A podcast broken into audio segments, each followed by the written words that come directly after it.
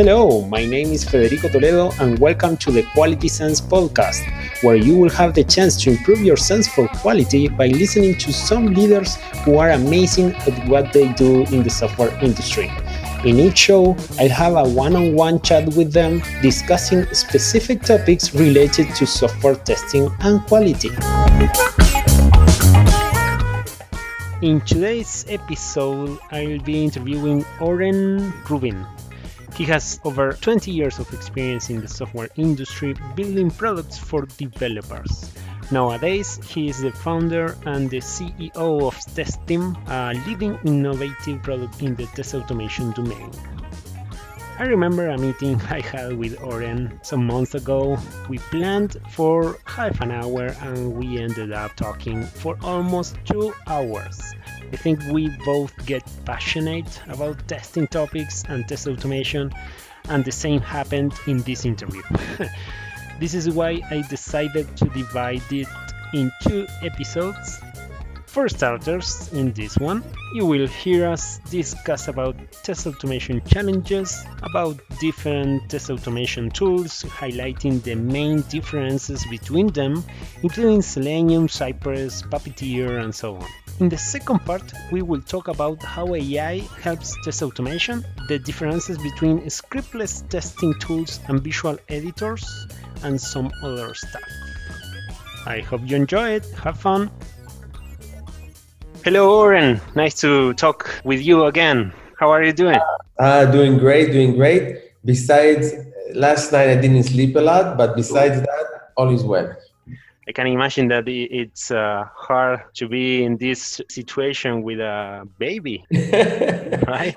Uh, indeed, yes. Um, there's a we have a baby. My wife is going back to work, and it's all all in one place. And uh, but a baby that's uh, she's just a newborn. She's very super small, um, and uh, and still cries at night, especially when they do construction outside the building. So yes, let's just say I didn't sleep uh, sleep too much, uh, but uh, now after a glass of coffee, so much better now. Excellent. You know, I, I always tell how I met you because for me it's a very interesting story because I, I was in a meetup uh, here in, in San Francisco and Angie Jones came to me with you and she said, hey, you, you should meet Oren.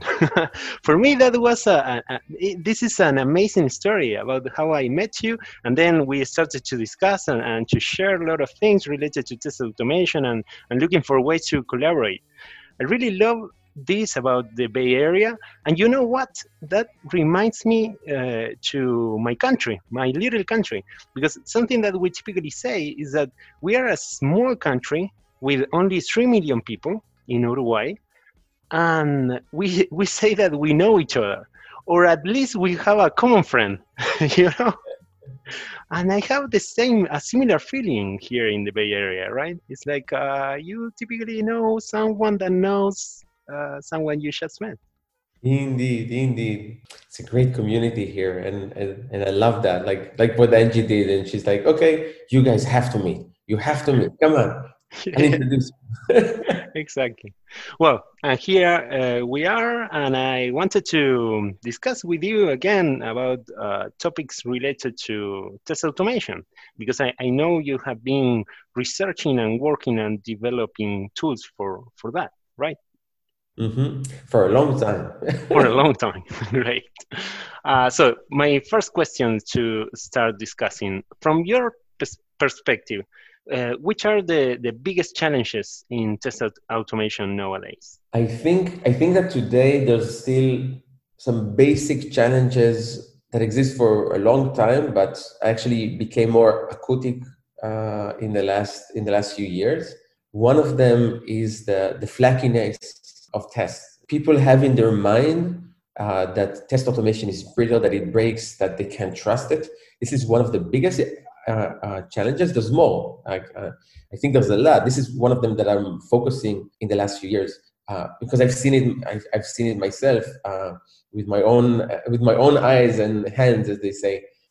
but I think this is still a big challenge, and and and it gave it becoming more acoustic as as the shift left and because companies become more agile and it's becoming more acoustic. People have to do more and more testing because they want to release faster. But so it's becoming everything that's flaky. It's now if you run a hundred times more, then you see a hundred times more flakiness. Uh, so it's becoming very bad. Yeah, because we, we want to test to, to run the test every day or after every build or eh, after every change we make to the code.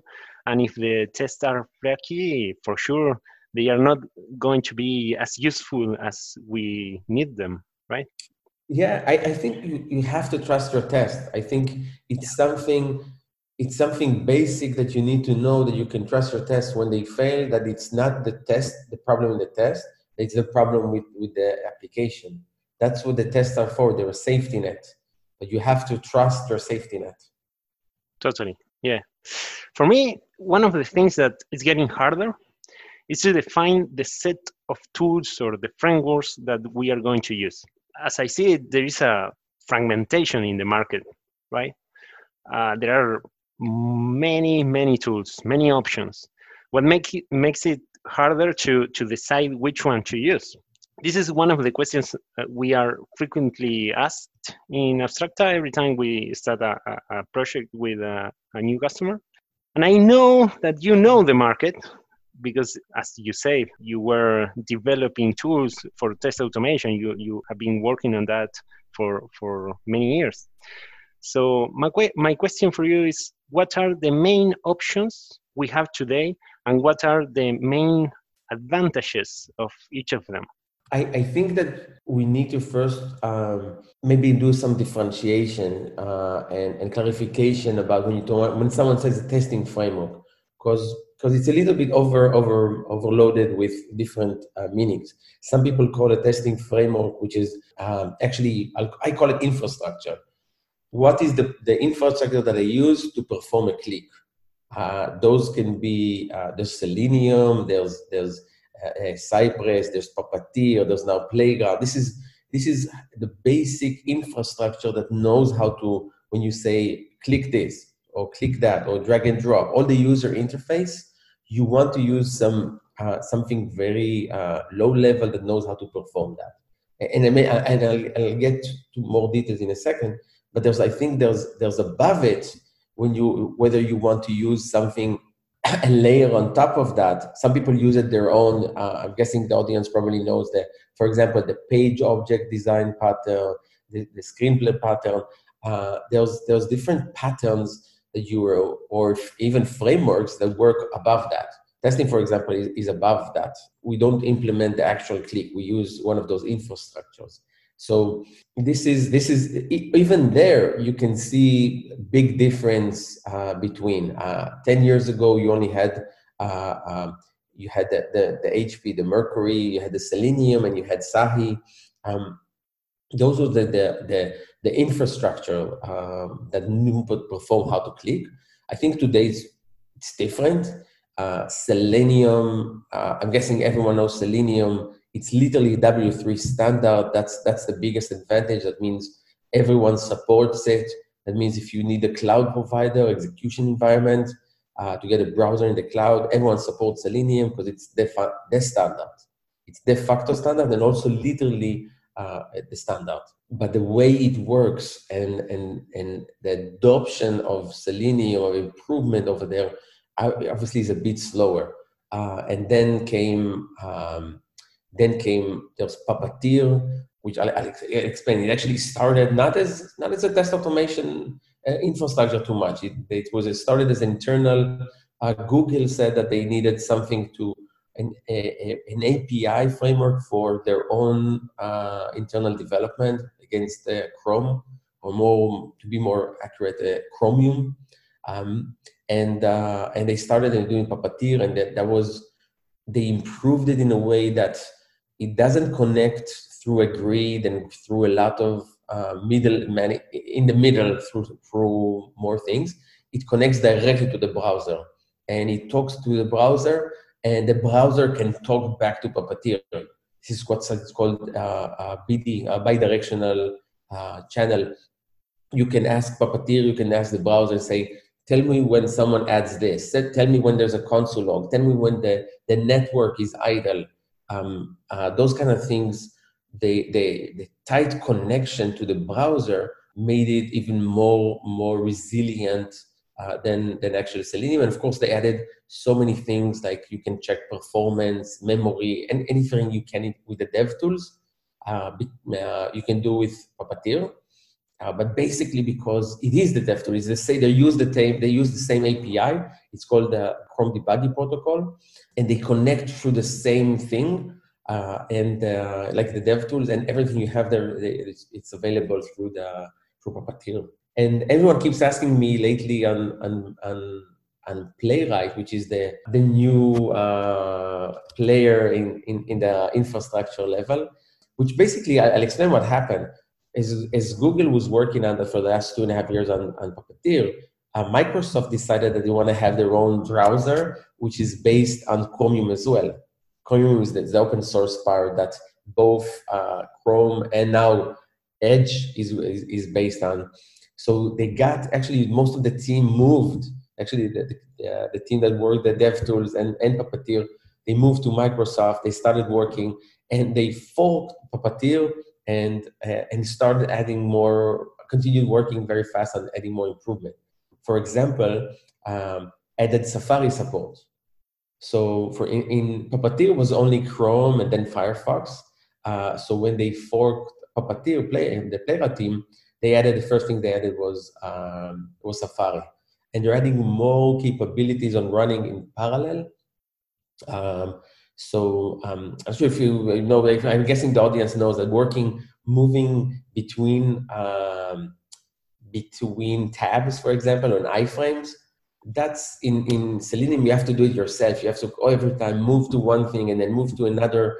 Um, in Puppeteer, you just have the notion of, of a page, a tab, and then you can have two tabs, two references. You can call each one. You don't. They do all the handling themselves behind the scenes. But they made it more, much more easier uh, to work like that. And, and Playwright even improved that even more, and they're working uh, more on making that. And because they're very close and very integrated with the browsers, simple operations like click and code injection, those are the things that are, I think, they're very, they're ideal. This is, I would say, the the best level that you can have when you're when you when you're talking about automating the browser.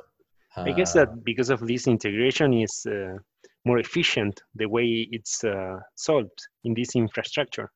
I, it is more, it's a lot more. By the way, there are cases where, where it's actually less. It's rare, but when you think about it, it performs a click. How do you perform a click? It's a mouse down, mouse up. So it depends on where where is it, uh, where do you run your test, your Puppeteer or Playwright test. If it's in the same the same machine as the browser, then putting mouse down and mouse up, it's it's very it's local. It's going to be super fast. But if it's on a different machine, then you will you will go roundabout and say, hey, click this, uh, mouse down here and mouse down there, and these will be two roundabouts. By the way, this is when, when you talk about Selenium. When you think about it, every time you click with Selenium, you you even the operation. If you look at their API, find an element and then click you have find an element, it goes all the way to the browser that could be running on some cloud. You find it and then you do a click. So even that, you'll see that uh, they try to improve. Playwright Puppeteer and, and the API says click and give me a selector. I don't want to go finding an element. They try to uh, make it less uh, those uh, round trips. You make me think that you need to understand how the tools work in order to define the best way to run your tests, right? Because it, it, as as you say, I, I will prefer to run the test in the same machine where the, the browser is running. Well, it, this is not always the case because maybe you want to test in different browsers and you use a service like the grid providers. Yes yeah. Uh, I'm guessing that they will, by the way, very fast that they'll start uh, supporting Puppeteer and Playwright. Right now, they don't. So that's the advantage of Selenium that it's a standard and and everyone support that. But will coming, I, my guess is that we'll see much more uh, coming up soon support for those for uh, Puppeteer and Playwright.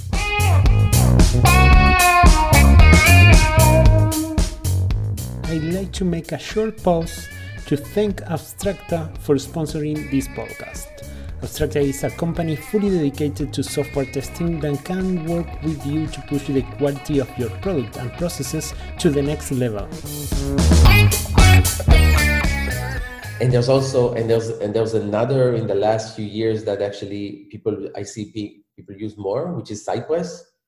Um, Cypress is also uh, among things they do the infrastructure, um, which I think which they started from scratch they're more similar to Selenium 1. Um, not sure if the Guardians know, but there's a Selenium 2. What the big difference was that they moved away from performing a click uh, from uh, a JavaScript based injecting into the page a JavaScript that sends an event a click on, on, on an element to working outside of the browser, uh, just like Puppeteer and, and both Puppeteer and Playwright and Selenium they work at Selenium too, they work outside of the browser. This is why you have, when you have a Chrome with Selenium, you have something called Chrome driver.exe. Why do you have that? What it does, it converts the, the, the click operation into literally a click from the outside.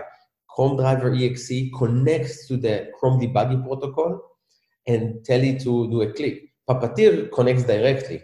That's why you don't need the Chrome driver anymore the Puppeteer connects directly to the, uh, the CDP, the Chrome uh, uh, debugging protocol, and tells it to perform that, that, that click, that mouse down and mouse up. And then in, in Cypress, they, they went, they started with the approach of Selenium 1, which is let's inject JavaScript to the page and perform those clicks. And you have, uh, uh, there's a lot of drawbacks of, of using that approach. Whoever used Selenium 1 knows. For example, if in JavaScript, when you inject JavaScript, you can't perform hover operations. You can't move the mouse. It's, it's called um, uh, trusted events. Only from outside the browser, users or the debugging protocol can move the mouse. Nobody else can do it. In JavaScript, it will never be supported. So in, in for example, in Cypress, there isn't hover support. in the near future, it doesn't seem like, unless they rethink the entire architecture, they don't have, uh, they don't, they won't have things like, uh, like, uh, like mouse move and hover. So they they they kind of go back to to Selenium one in the infrastructure, um, but of course they added things on top, which is more um, failure analysis.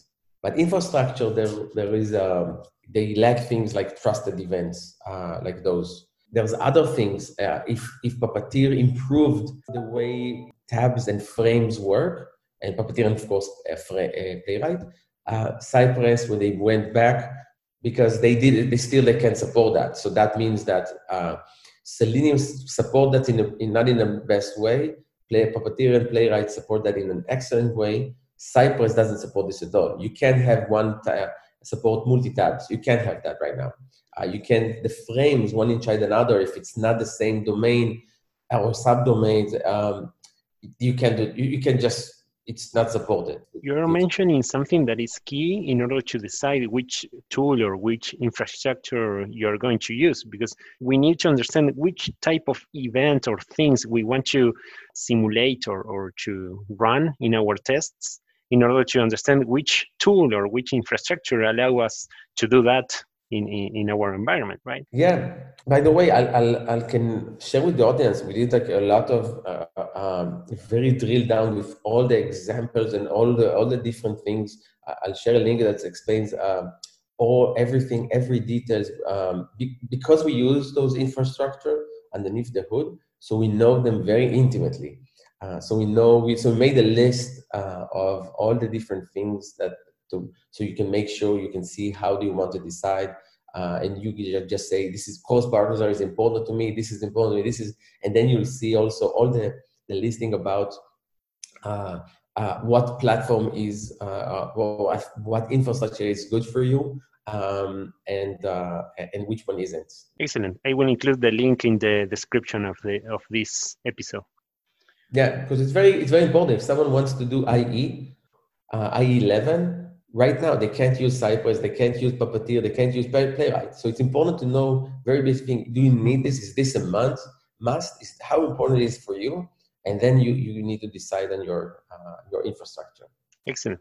And again, this is all the discussion that we had right now was just on the infrastructure level, and and there's more above that, which is how do you see the reports? How do you um, how do you do failure analysis? Do you get the screenshots?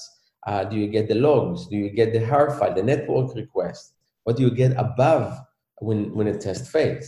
And i think there's even more layer even above that. If you look at that you stack that at different layers i think that there's one more layer above is when I look at the 100 failures, if I look at it, uh, sometimes not one test failed, let's just say 100 tests failed. You want to know, uh, do I really need to, to go over 100 test runs? Or maybe they can tell me, okay, there's test, 10 tests fails, uh, fail for some reason, 90 fail for another reason. So you have two issues. It's 100 failures, but it's two issues that you have. You only have to need to debug uh, two tests, and it's two different issues. So it's kind of applying software engineering practices like uh, modularization and encapsulation to your test design in order to be more efficient when you analyze the, the results and the data. Yeah, I think I think this is one of the one of the more the most important thing in when you talk about when you talk about testing. Testing, just like other thing, everything in software, it requires architecture and uh, and and this is this is the things that people learn. There's there's the basic which is how to use an infrastructure but people are usually a lot they're focused on how do i click and how do i perform that. But the bigger picture i think that's what's super important. How do you how do you do the architecture of your your test suite? And how do what do you test and how do you test and how do you reuse? Software is all about reuse. That's the most important thing. The, the tooling that helps you with with reuse and that should suggest to you how to reuse and and and that's that saves you a lot of time. So I, I understand that you're working in in the, these layers on the top of the infrastructure adding some support for the reporting and also for suggesting how to apply different good practices right? Yeah so i think i think it's very important to have uh, proper tooling or i would say like a linter that, that helps you understand uh, understand the, the results better to understand there's there's two things i think. One is to understand your your tests um, and and the second thing is understanding the results. A test is you can have one test but you can have a lot of results and you can have the correlation between the results. And uh, today all my tests can fall because of bad infrastructure. Like the, the browser didn't open um, and my, tomorrow all my tests can fail because of I don't know some some someone changed the login in some way and uh, and all them all my tests fail because of something else. Chances are you want to continue listening to Oren's interview. If that's the case, don't miss the next episode.